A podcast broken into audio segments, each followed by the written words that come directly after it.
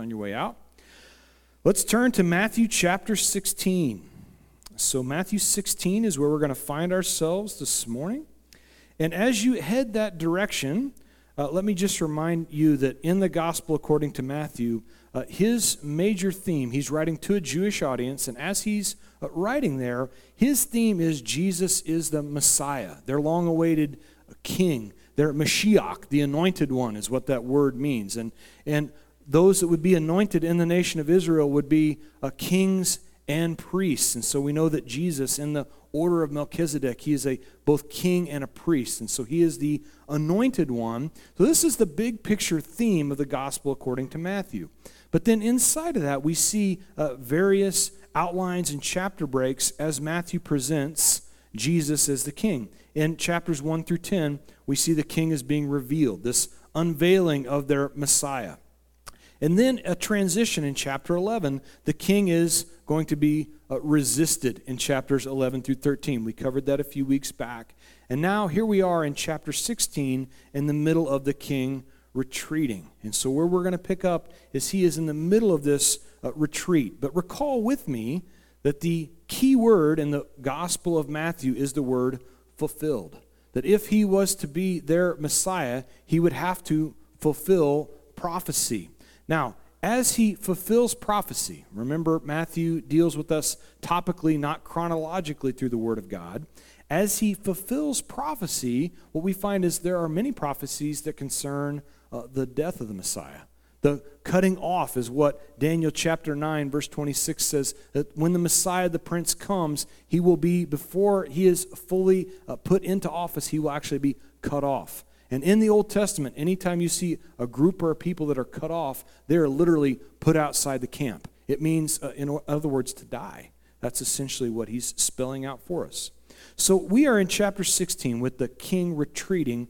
And as we head that direction, uh, know that Jesus doesn't just retreat alone. He goes away and he is found by the multitudes, but he also intentionally takes the disciples with him and he uses this time to teach and train them. And so, as we uh, hope and desire to become disciples of Jesus, we'll dig into this and see what words he has, not only for them 2,000 years ago, but for us right here today. So, chapter 16, verse 1. And then the Pharisees and Sadducees came, and testing him, asked that he would show them a sign from heaven. And so, Jesus is approached by the Pharisees and the Sadducees. Now, the Pharisees are a group of people that we have seen uh, at various times throughout our study through Matthew, and, and, they are what we would call the religious right. The fence of the law is what they called themselves. They believed it was their position in Jewish culture to actually defend the law of Moses from anyone that wanted to attack it. And so, what Jesus tells the Pharisees uh, in chapter 15 is because of all the rules and regulations, all their attempts to defend the law, they'd actually managed to negate the law. Imagine that, that their desire uh, initially started off to actually defend God's word, but in an effort to defend the word of God, they had actually uh, negated the word of God. And so, a terrible position to be in for these Pharisees. But they are actually accompanied in this spot. We're told the Pharisees and the Sadducees came together. Now, these two were on polar opposites of the political spectrum. The Sadducees were the liberals, the materialists. They didn't believe in the resurrection, they didn't believe in miracles, they didn't believe in the afterlife, which is precisely why they're so sad, you see. Okay, that's, listen, it's not going to get better. You might as, you're going to have to just laugh, or it's going to be awkward for all of us. So there you go. Now, uh, these groups, what I'm getting at here is these two groups hated one another. They did not like each other at all. But in fact, the only thing they could gr- agree on is they hated Jesus worse. Can you imagine? These two political groups, these two religious groups, the only thing they could agree on was we don't like that guy and what he is bringing about. And so they come to him and they say uh, to him, Show us a sign, but not just any sign, a sign from heaven. Now, first of all, I hope you read this knowing that we've studied all these miracles and the things that have taken place through Matthew, and you scratch your head about the way that I am right now. Wondering what in the world. They're coming asking for a sign. They've seen 5,000 people fed miraculously. They've seen 4,000 people fed miraculously. They've seen demons exorcised and the lame walk and the blind see. All these unbelievable miracles and signs. And yet, what do they ask for? Will you show us a sign? But they don't ask for just any uh, sign, they ask for a sign from heaven. Why did they ask this? Well, I'm glad you asked. It's because uh, it was believed that even false prophets, even uh, those that were uh, taken over by uh, demons, could actually perform some signs. Remember, as uh, Moses goes to Pharaoh and he does some of these signs and wonders, what happens is some of Pharaoh's magicians could actually do some signs, but what they also believed is that only God could actually affect the heavens. They looked up to the skies. And so only God could bring about a sign from heaven. Now, what the Apostle Paul says is something else was actually taking place for these Pharisees and the Sadducees. In 2 Corinthians chapter 3, verse 14, this is what Paul writes to the church at Corinth. He says, But their minds were blinded, for until this day the same veil remains unlifted in the reading of the Old Testament, because the veil is taken away in Christ. So, what's actually happening is these Pharisees and Sadducees have a veil over their eyes because they would not believe that Jesus was the Messiah. The Messiah that they've been waiting for for 1,500 years, by the way. He, he, they didn't believe in him, and so therefore they couldn't read their Old Testament and actually see that he was standing right in front of them, which is precisely the same thing that happens to this very day for people that do not believe, that refuse to have enough faith to believe that Jesus is God, they pick this up and it looks like any old book. And yet, as you allow yourself, even ever so slightly, to begin to believe, what happens is the Word of God, it's completely opened up. The veil is lifted. And that's precisely what the Apostle Paul is addressing. And so we see even a famed you know, supposedly intelligent, supposedly educated people like Richard Dawkins, noted uh, atheist. This is a quote from him in an interview in 2012. He said, Even if a 900 foot tall Jesus appeared and said, I am here, I would not believe it.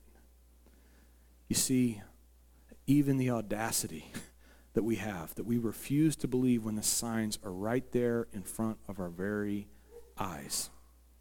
Now, then, continue to see what Jesus' response is in verse 2. And he answered and said to them, When it is evening, you say, it will be fair weather, for the sky is red, and in the morning it will be foul weather, for the sky is red and threatening.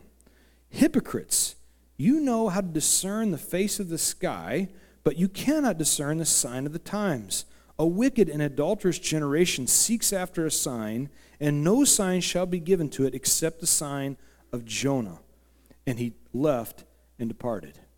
And so they approach Jesus, asking for a sign from the heavens. And what he says to them is that even you, as hypocrites, look up to the sky and you know that the sky is giving you an indication of what it's going to be like today. Right? We know that today, not a great day for a cookout. This picture here I took off of Facebook. This is over the top of Mattoon on Tuesday night.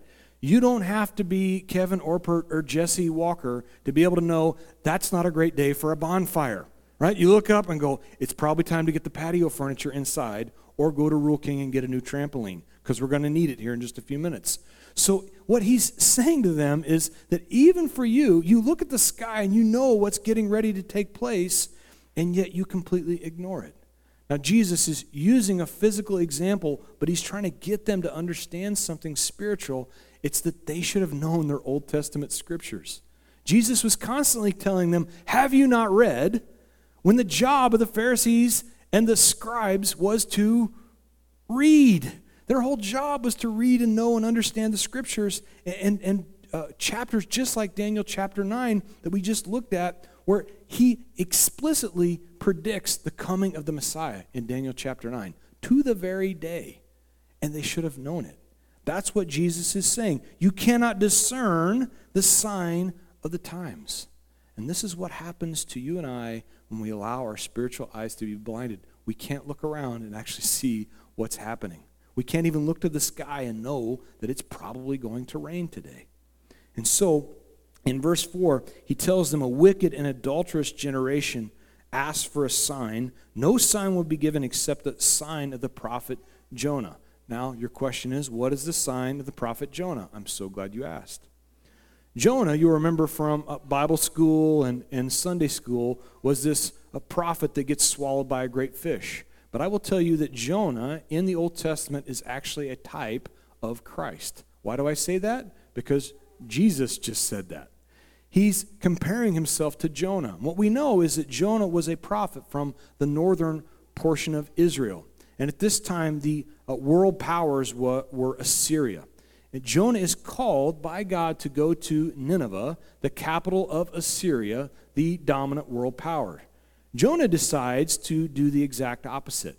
Now, for very good reason, by the way, the Assyrians historically were a notably awful people. In fact, many villages, when they knew the Assyrians were getting ready to invade, uh, they would just commit mass suicide to avoid getting captured by the Assyrians. Uh, some of their favorite things to do were uh, they would take you and your whole family, uh, strip you completely down to no clothes, and then uh, hook you together with fish hooks and lead you out of the village daisy chained together. Not exactly great people to invite over for Mother's Day, by the way. This is precisely what Jonah is knowing. I do not want to go to these people. Uh, Jonah, also, interestingly enough, was from northern Israel. The first place that the Assyrians invaded in Israel was northern Israel. So, very likely, his own family was taken captive, probably killed by the Assyrians. Now you begin to understand why he didn't want to go to Nineveh so badly. And so we're told he goes down to Joppa, he goes into a boat, and he goes down the bottom of the boat to head down to Tarshish, the exact opposite place from Nineveh on the map. You notice the pattern. He went down, down, and down, an indication of the spiritual condition of Jonah.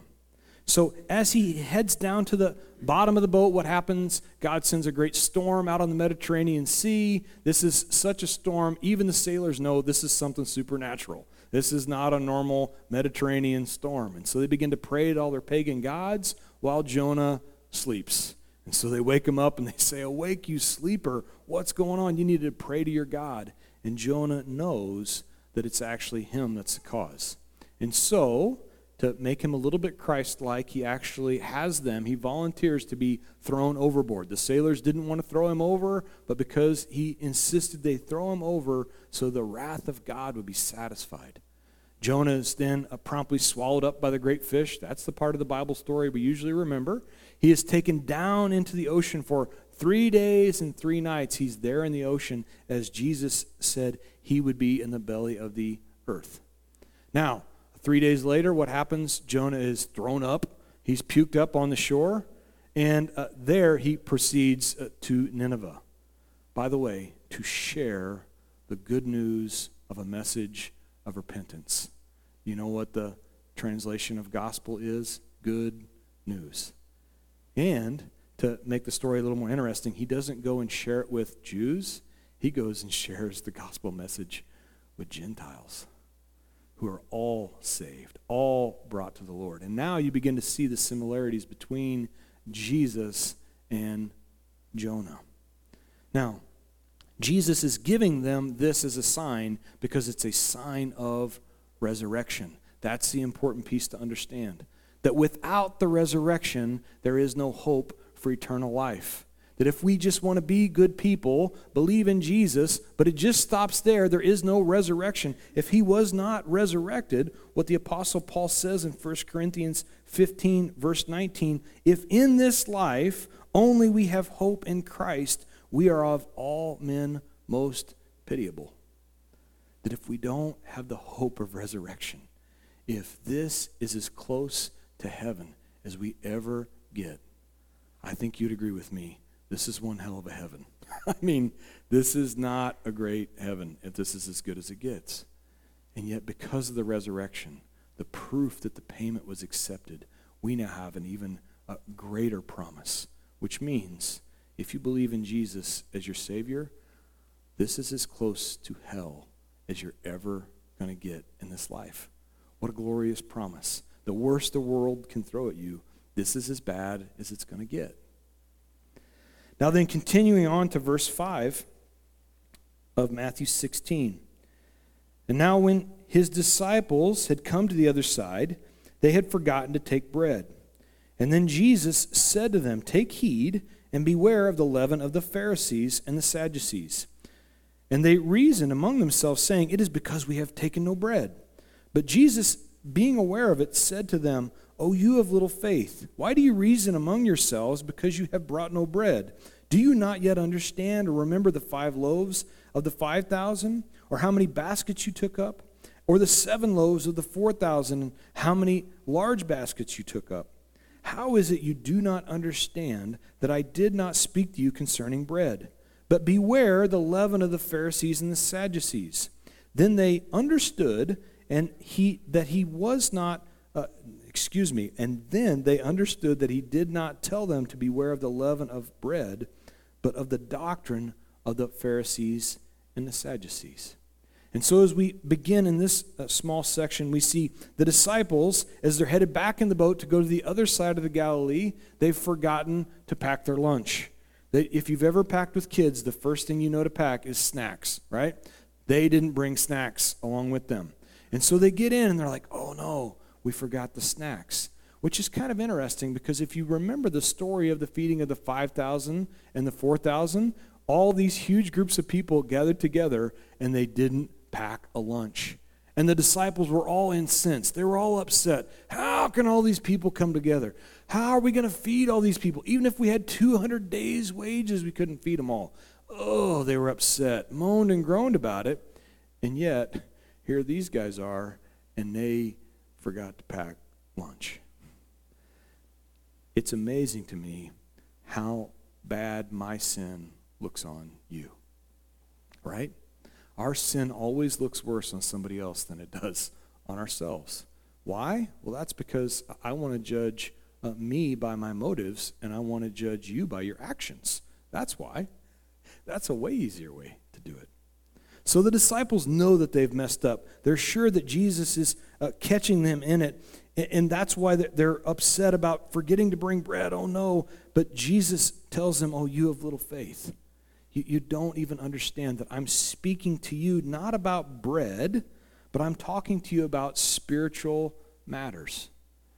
You see, so often what Jesus is trying to do is he's trying to use a physical circumstance to help us understand something that's actually spiritual, that's actually eternal.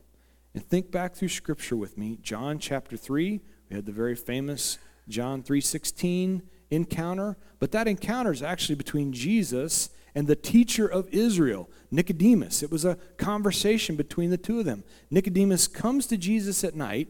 He wants to understand these spiritual things that Jesus is teaching, and so he asks them about it, and Jesus says, Look, unless you're born again, you're not going to get the opportunity to go to heaven. Nicodemus immediately thinks about the physical. I'm an old man. How is it possible for me to go back in my mother's womb? It doesn't even make sense. But Jesus says, Look, if I would have explained uh, earthly things to you, you would have had earthly understanding. Now I'm trying to explain spiritual things. You have no spiritual understanding. He says, Listen, Nico, you're not following me. This is a spiritual matter at hand. Similarly, in John chapter 4, the woman at the well, Jesus goes to Sam- Samaria. By the way, this is a place that no good Jewish boy would ever go is Samaria. It's the bad part of town. They would typically avoid it at all costs. Jesus goes there just specifically to sit down with this woman who is of ill reputation. She's been married uh, not once, not twice, but five times. Things haven't gone uh, well for her. She tries to avoid the public, in fact. So Jesus shows up at the time where he knows she's going to be there and asks her for a drink of water you know, she's completely put off by this because what would a Jewish male be doing asking a female for a drink of water? And Jesus says, Listen, if you would have known who you're talking to, you would have asked me for a drink. Because the water I have, you're never going to thirst again. And what she say, boy, I got to get some of that water. She's thinking, I need to have this water where I don't have to be thirsty again because I don't want to come back to this well again. I don't want to be embarrassed anymore people talk about me in my little small town. She was relating the spiritual truth that Jesus was trying to share to her physical circumstance, not understanding. He's talking about the living water that flowed from him, that cleanses from the inside out, not the outside in. Lastly, John chapter 6, we see this story of Jesus feeding the 5,000. What happens after he gets done feeding the 5,000 is that he tells the crowd, uh, I am the bread of life. And they're all eating their, their fish and their loaves, like, that's great. Thanks, Jesus. We're going to go back to our food. And he says, No, listen, unless you eat of my flesh and drink of my blood, you, you can't be a part of the kingdom of heaven. And they, they immediately were put off. They're like, This guy is weird. Like, what? What a creep. He's talking about eating his flesh and drinking his blood. Like, he's some kind of sick cannibal. And we're told in John 6 that many were put off by him and they departed. They left. Why? Because they had related the spiritual thing back to their physical bodies. And so, what I wanted to share with you about this is that so often we miss what God is trying to do with us spiritually in the middle of a physical storm. He brings sickness about, a, a, disease that we weren't counting on, a disruption in our family. We didn't, we didn't see this coming. And so we begin to see only the physical, only the problems, only these issues on surface level, not realizing he actually wants to address something much deeper, something eternal, something spiritual. Now, then, they finally do uh, get it. In verse 11, uh, Jesus says, How is it that you don't understand? And so that finally in verse 12, they get what, they're, what Jesus is trying to get at. It's the leaven of the Pharisees and the Sadducees. Leaven in the Bible there are Bible types throughout our Old Testament. Leaven is always a picture of sin. And if you think about it, leaven, what does it do? It ferments, it breaks down, it disrupts. It doesn't mean you can't ever eat a nice big old yeast roll. That's not the point. The idea is leaven is a picture of sin in the Bible.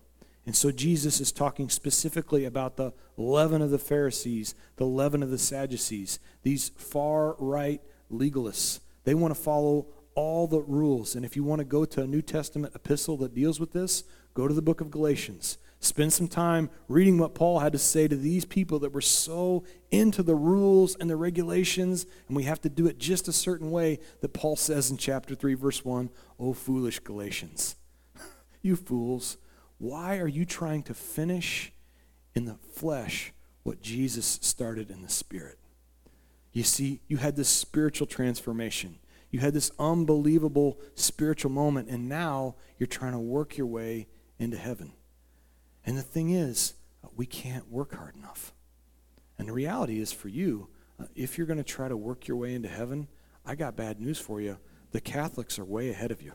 I mean, they do, they do a way better job than you Protestants at working your way to heaven.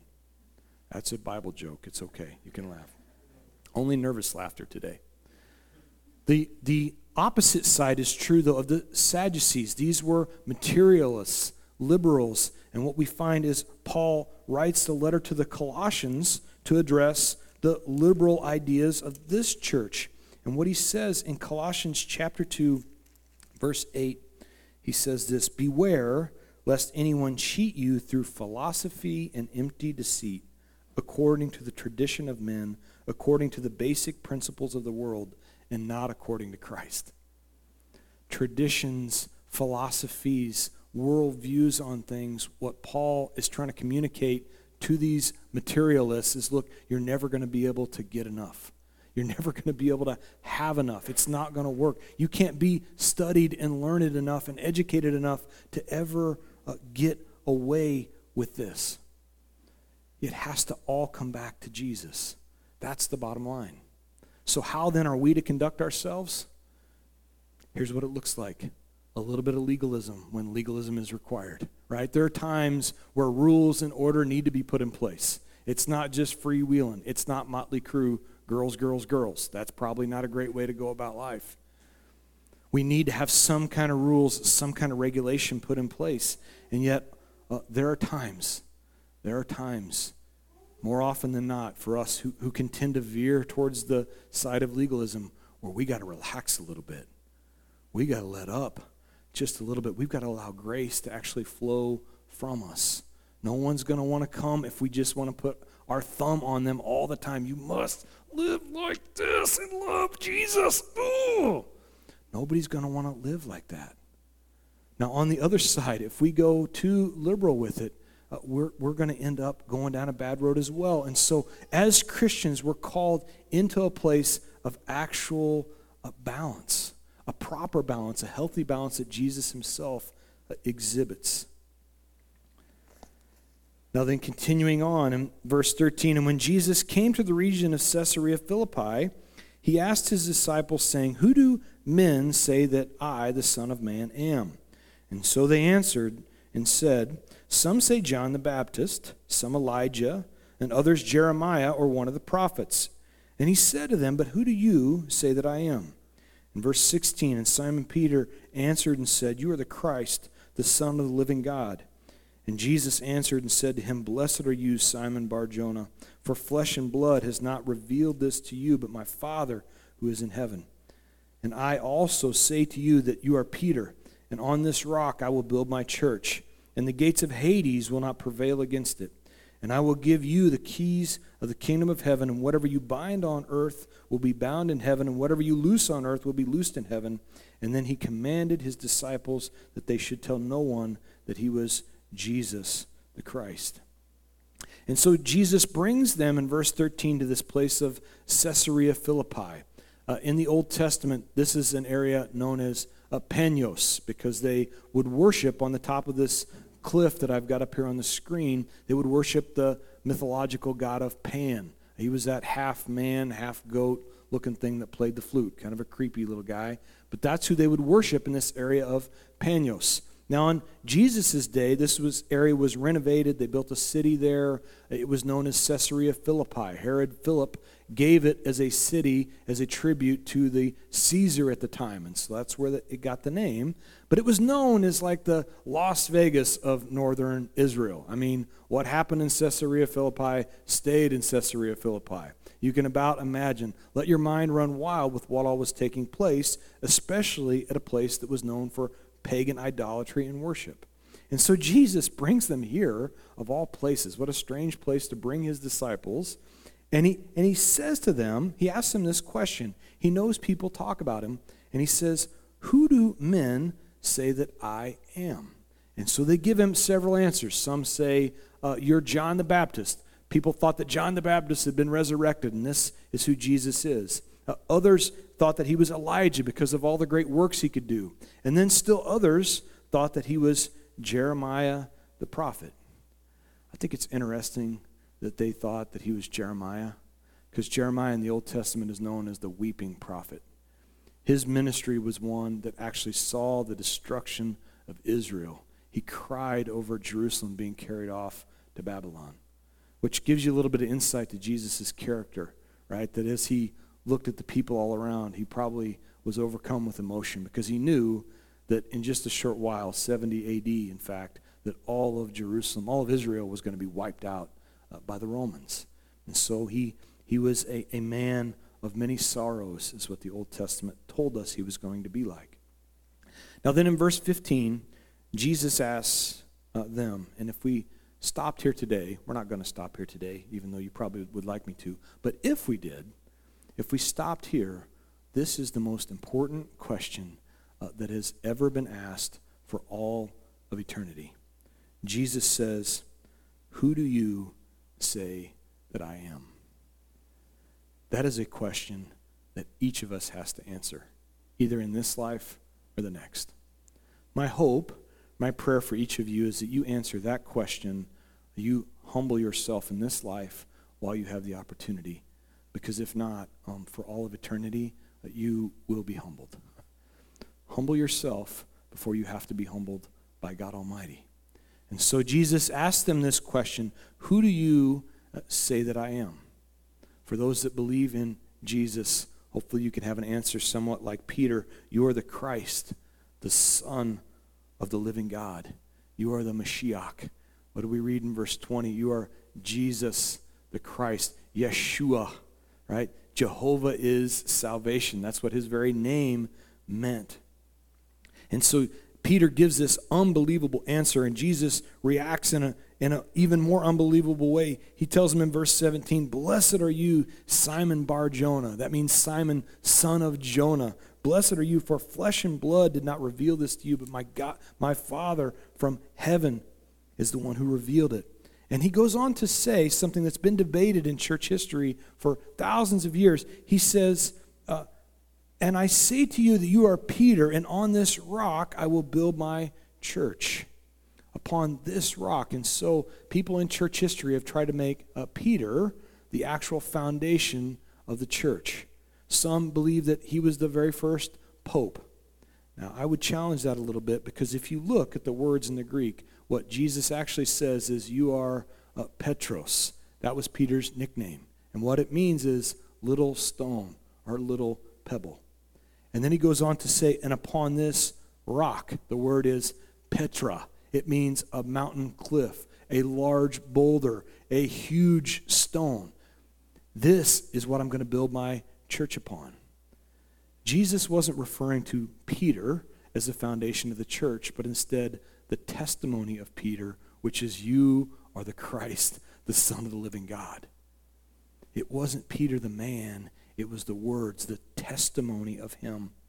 Now, this was not the first time that Peter had actually said that you are the Christ, the Son of God. When Jesus saw him uh, to a unbelievable catch of fish there on the Sea of Galilee, Peter gets off the, the boat and he worships Jesus down at his feet, proclaims him to be God.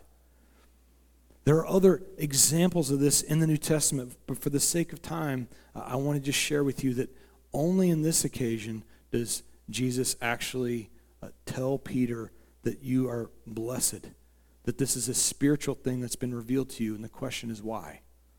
Well, I believe it's because it wasn't birthed out of a, out of a miracle, it wasn't an emotional response to a situation. But Peter, looking at what all had taken place, all the things that he had seen, he actually reasoned logically in his mind. and do you understand that Isaiah says, Come, let us reason together? We have a very reasonable, defendable faith. And so Peter's now in this spot where he's able to sit back logically and go, wait a minute, you're the Christ. You're the Son of the living God. And I want to share that because oftentimes in church we can have emotional responses. And I want to encourage you to, to have emotional responses. Don't be non emotional, right? I, I'm a recovering Baptist. It's hard for us sometimes. But it's okay to be emotional at times in church. It's all right. But if your faith is only birthed out of emotion, if it's only coming from a spot of emotion, uh, then you're just simply going to be left as an emotional person, never solidly grounded on the rock of Jesus Christ. It must be a logical conclusion that you come to, and He will lead you to that place. Because here's the thing about miracles Miracles never saved anybody. The only things that miracles ever did is they just proved what Scripture already said. And so, if you're dependent consistently upon miracles, uh, what you're going to seek is the next uh, miracle. You're going to have to see the next miracle in order for your faith to be bolstered. And then after that, you're going to have to see another and another and another. And it was more about the miracle, it was never about Scripture, it was never about Jesus. He's the thing that never changes. He's the thing that never transitions. He is the same yesterday, today, and forever. And so, what Jesus is saying is based upon this testimony that Peter's just given, that based upon this, that even, read with me there, the gates of Hades cannot prevail against you. And so, the promise here is that upon the confession, upon this testimony that the gates of hell cannot withstand us as Christians. Now, think about gates for just a second. Uh, gates are, uh, in fact, stationary things. Gates do not make advances, gates are a defense mechanism. What Jesus is saying is we are to be on the offense, not on the defense. And far too often, I think uh, we come in church and we sit and we're limping along through this Christian life and we think we're just trying to endure from one season to the next. And, and, by the way, some of the Christian life does look like endurance, it is just trying to get to the next day. But that's not how we're called to live every day. We're actually called to be on the offensive. We are called to storm the very gates of hell, not merely to just limp into eternity. And so, for you and I, what Jesus is saying is we have been given the keys to the kingdom as believers. We've also been given the keys to the gates of hell to shut those things and to lock those things and to help people prevent themselves from going into that spot.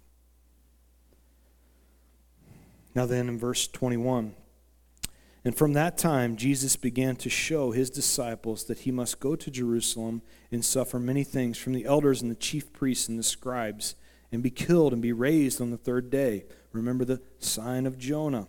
And then Peter took him aside and began to rebuke him, saying, Far be it from you, Lord. This shall not happen to you. But he turned and said to Peter, Get behind me, Satan. You are an offense to me. You are not mindful of things of God, but the things of men. And so what we see is here's Peter. Um, he's just been praised and blessed by God, right? Blessed are you, Simon Barjona. And then the very next section of Scripture, what do we see? Peter's being rebuked, and the Lord tells him, Get behind me, Satan. I don't know about you, but I can go from hero to zero in my house, in my spiritual walk, almost on a dime. I've got amazing agility for an overweight guy. I mean, I can stop and pivot. Like, hang on a second, I'll act like a bonehead. Give me just a minute.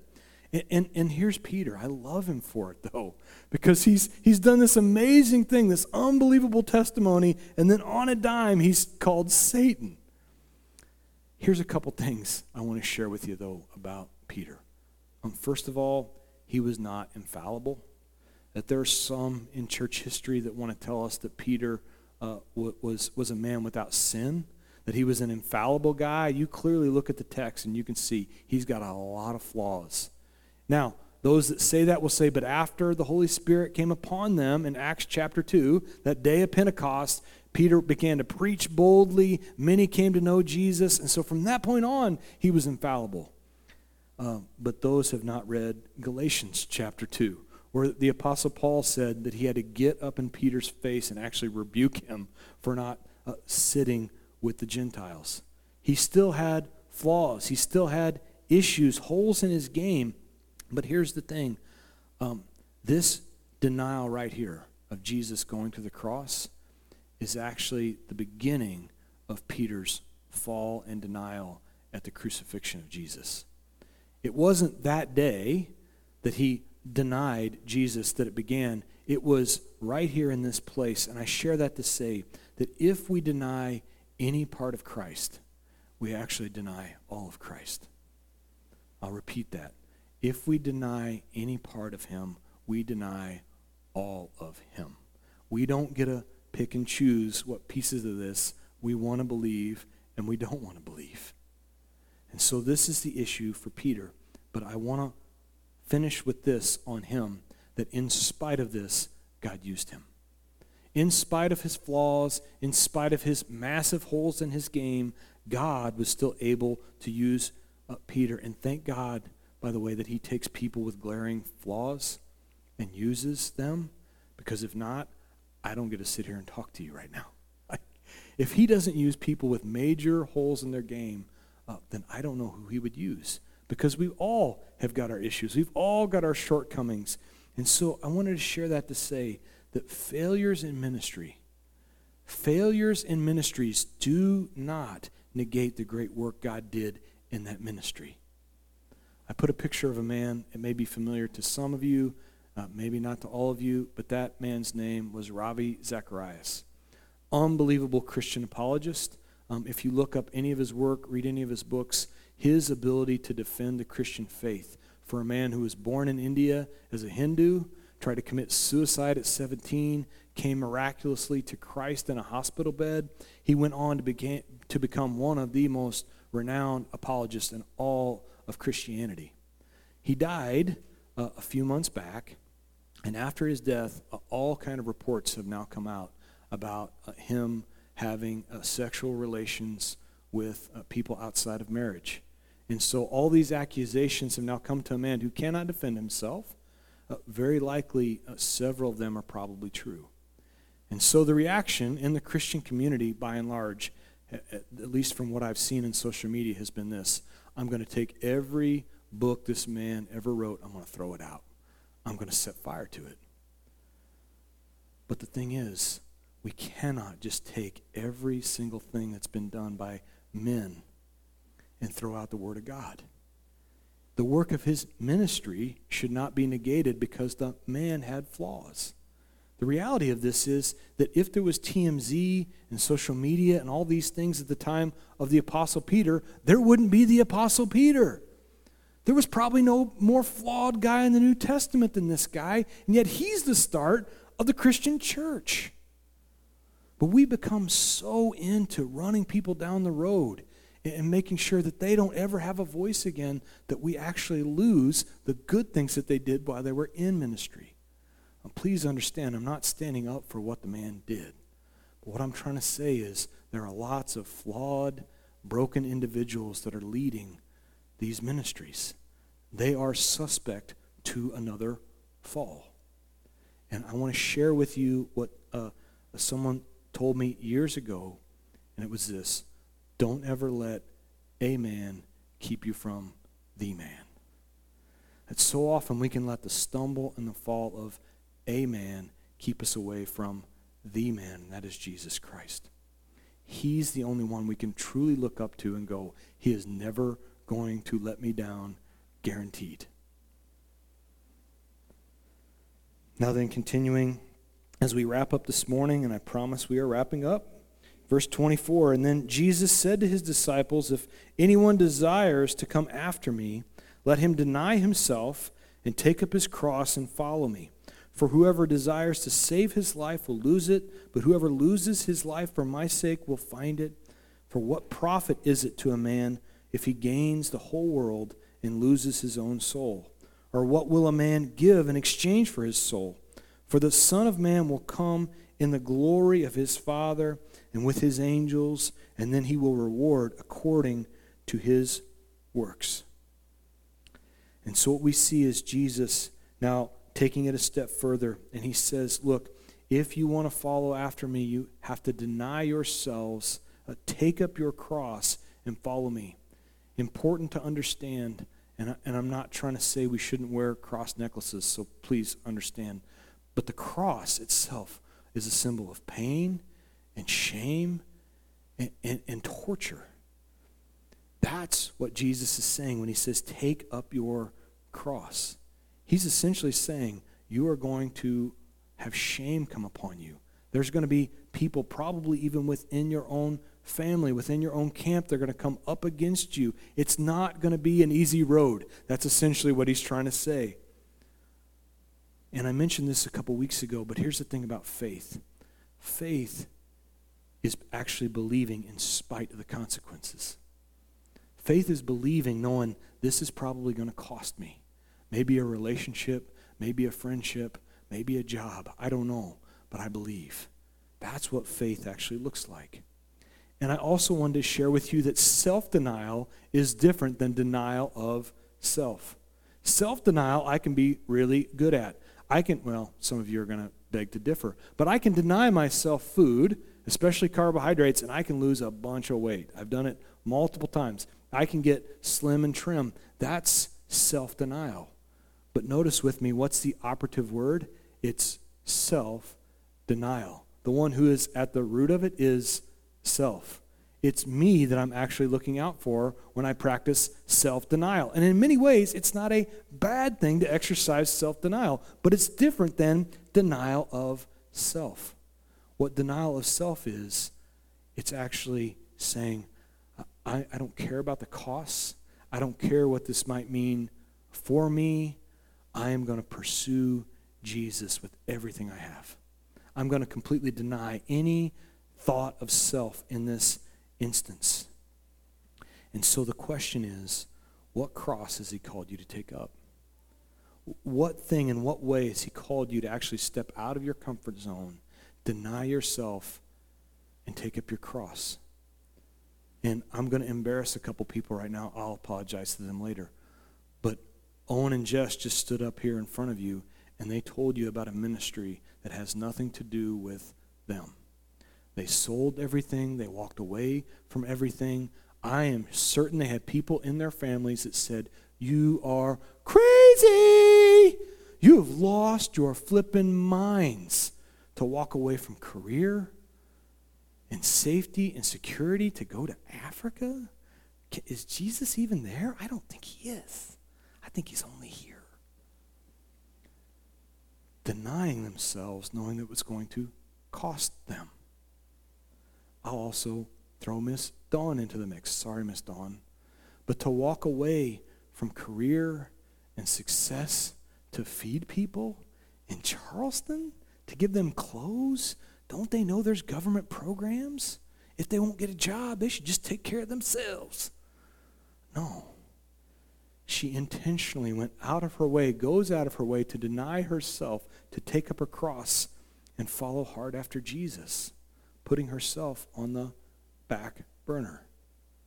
I have to tell you, uh, I stink at this. I realized yesterday, even in times where I think I'm doing a good job, yesterday I'd intended to get my kids out the door, to get them to St. Louis on time, and so it was all about them. But the reality is, I just didn't want to be late. I mow down all sorts of people, their emotions, their thoughts, their wants. Why? Because I don't like to be late. That's self denial. I'll skip breakfast to make sure I'm not late. But who's the one that's at the center of that?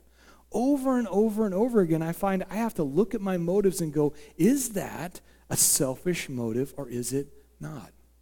And I want to encourage you because the Holy Spirit is the only one that can actually peer into your soul and give you the answer. I can't. Only He can. And He's really good at it. Now then, Jesus' next question in verse 25 and 26. Don't worry, this is a light question. He says, uh, Whoever desires his life will lose it. Whoever loses his life for my sake will find it. For what profit is a man if he gains the whole world and loses his own soul? And here's the question What will a man give up in exchange for his soul? Now, for most of us, it's really easy to spot those that have given up uh, their souls for things that are way too cheap, right? We, we put them into categories. We look at it and go, well, listen, they gave up their soul for drugs, for alcohol, for pleasure. And we go, look, they've just got it all wrong. But me, I've got it all together. The thing is, um, in America, it's all about what do I do? What does my W 2 look like? It's all about success, right? And so, how often do we sacrifice our families at the altar of success? And we paint it up really nice and neat to say, I did it for you. Here you go. I gave up all these things for you. I would tell you that's self denial, not denial of self. We'll come back to that in just a moment. Jesus goes on then to say in verse 27 he says, For the Son of Man will come in glory of his Father with his angels, and then he will reward each according to his works.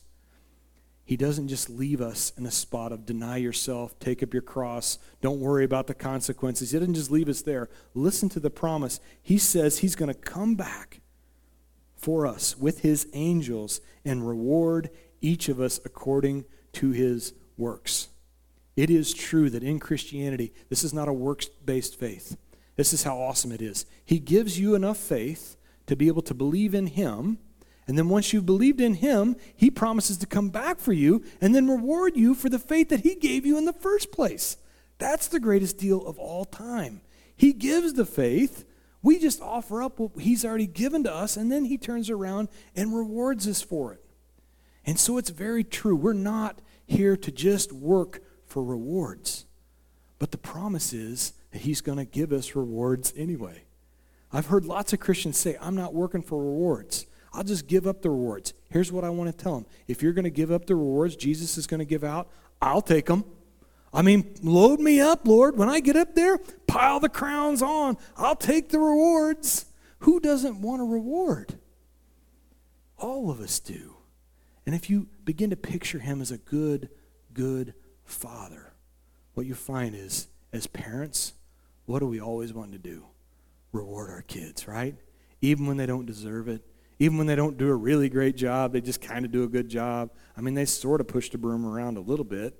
I, I'm excited about rewarding my kids because I love them. That's what Jesus is saying here. You're probably going to bungle the whole thing up. You're not going to do a great job. Here's the thing it's not about you, it's about your dad getting an opportunity to reward you, even for just trying to get it right, even just trying to get it somewhat down the fairway. What he's saying is, I'm going to come and I'm going to reward each according to his works. That's an awesome promise. Now, I'm going to go to Philippians chapter 3, verse 8. Because here's what the Apostle Paul says about what this life has to offer. That's Galatians. No wonder it didn't look right.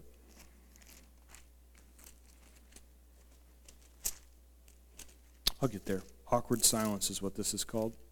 All right. Philippians chapter 3, verse 8, Paul says, And yet I also count all things loss for the excellence of the knowledge of Christ Jesus my Lord, for whom I have suffered the loss of all things, and count them as rubbish, that I may gain Christ and be found in him, having not my own righteousness from the law, but that which is through faith in Christ. The Apostle Paul says, Look, I'm looking back at my life. He's at the end of his road. He's actually sitting in prison writing this letter. And he said, In everything I've lost, everything I've given up. The Apostle Paul was on the fast track in Judaism. He was a member of the Sanhedrin. That's the 70 top leaders in Judaism. He had a wife. All of it lost. All of his fame, all of his popularity, all of his finances, all given up. And what he says is, I look at all that and consider it rubbish. That word in the Greek is actually a steaming pile of dung. That's what I consider everything I gave up when compared to Christ Jesus. He says that I may gain Christ and be found in him. What a glorious promise.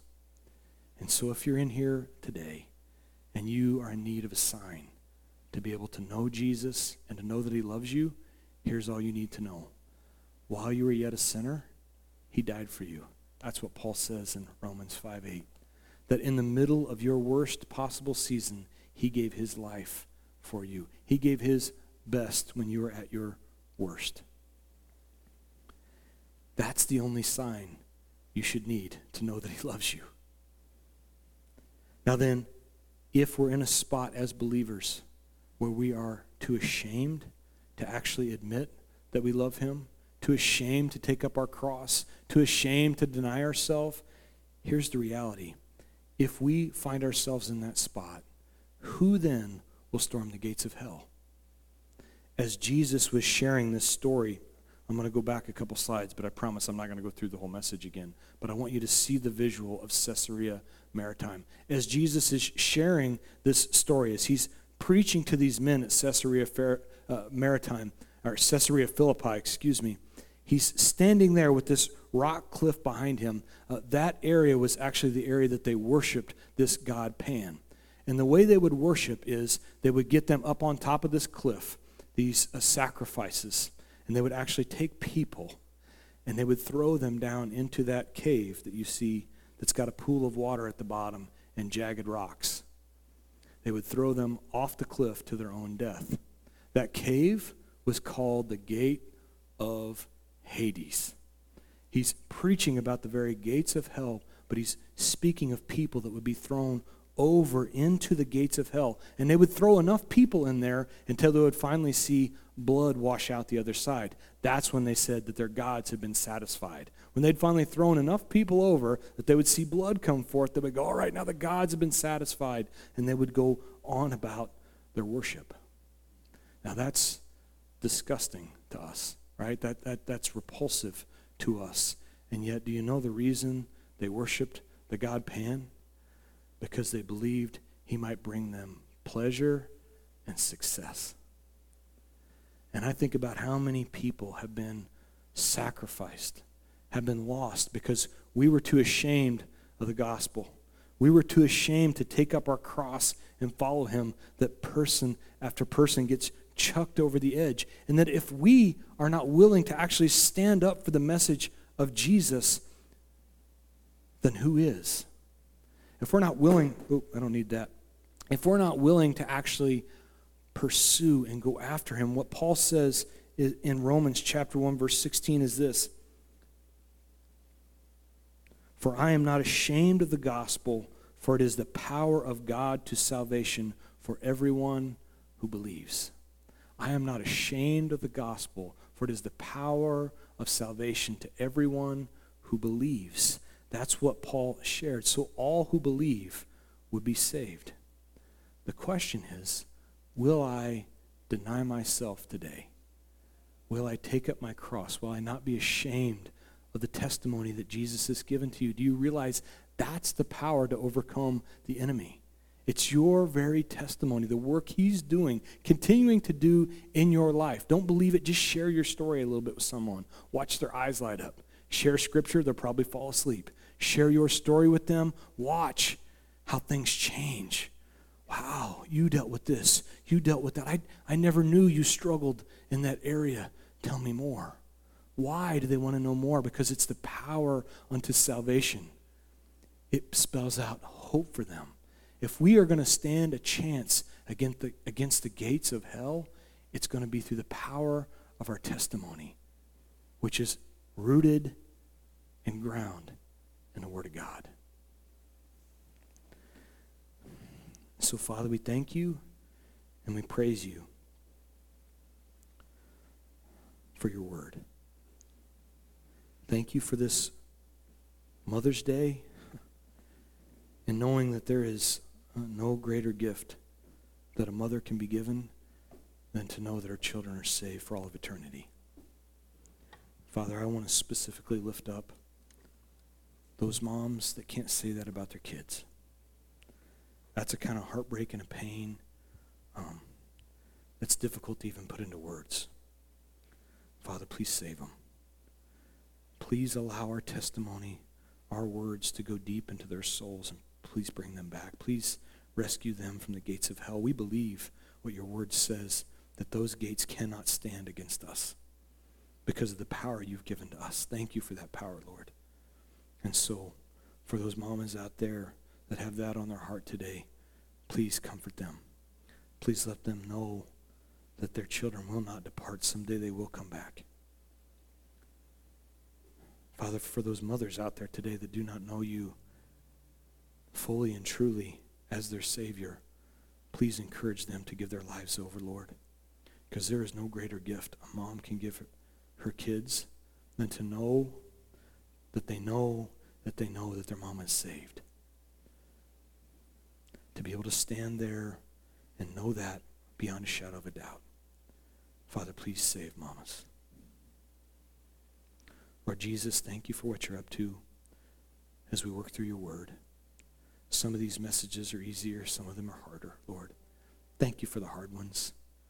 Thank you for the ones that encourage us and prod us along to deny ourselves and to take up our cross, to put ourselves to the background and you to the forefront, Lord. We need you. We want you. We desire for you to live through us. And we praise you. In Jesus' name, amen. Please stand.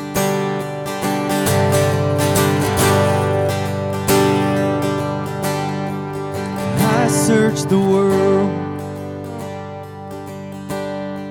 but it couldn't fill me. Man's empty praise treasures the fame,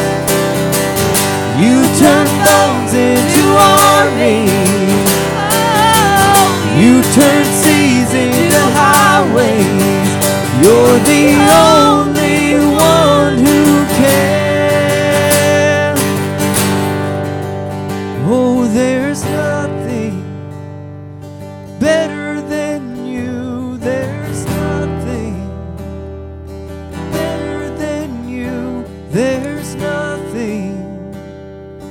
Nothing is better than you. The church says, Amen.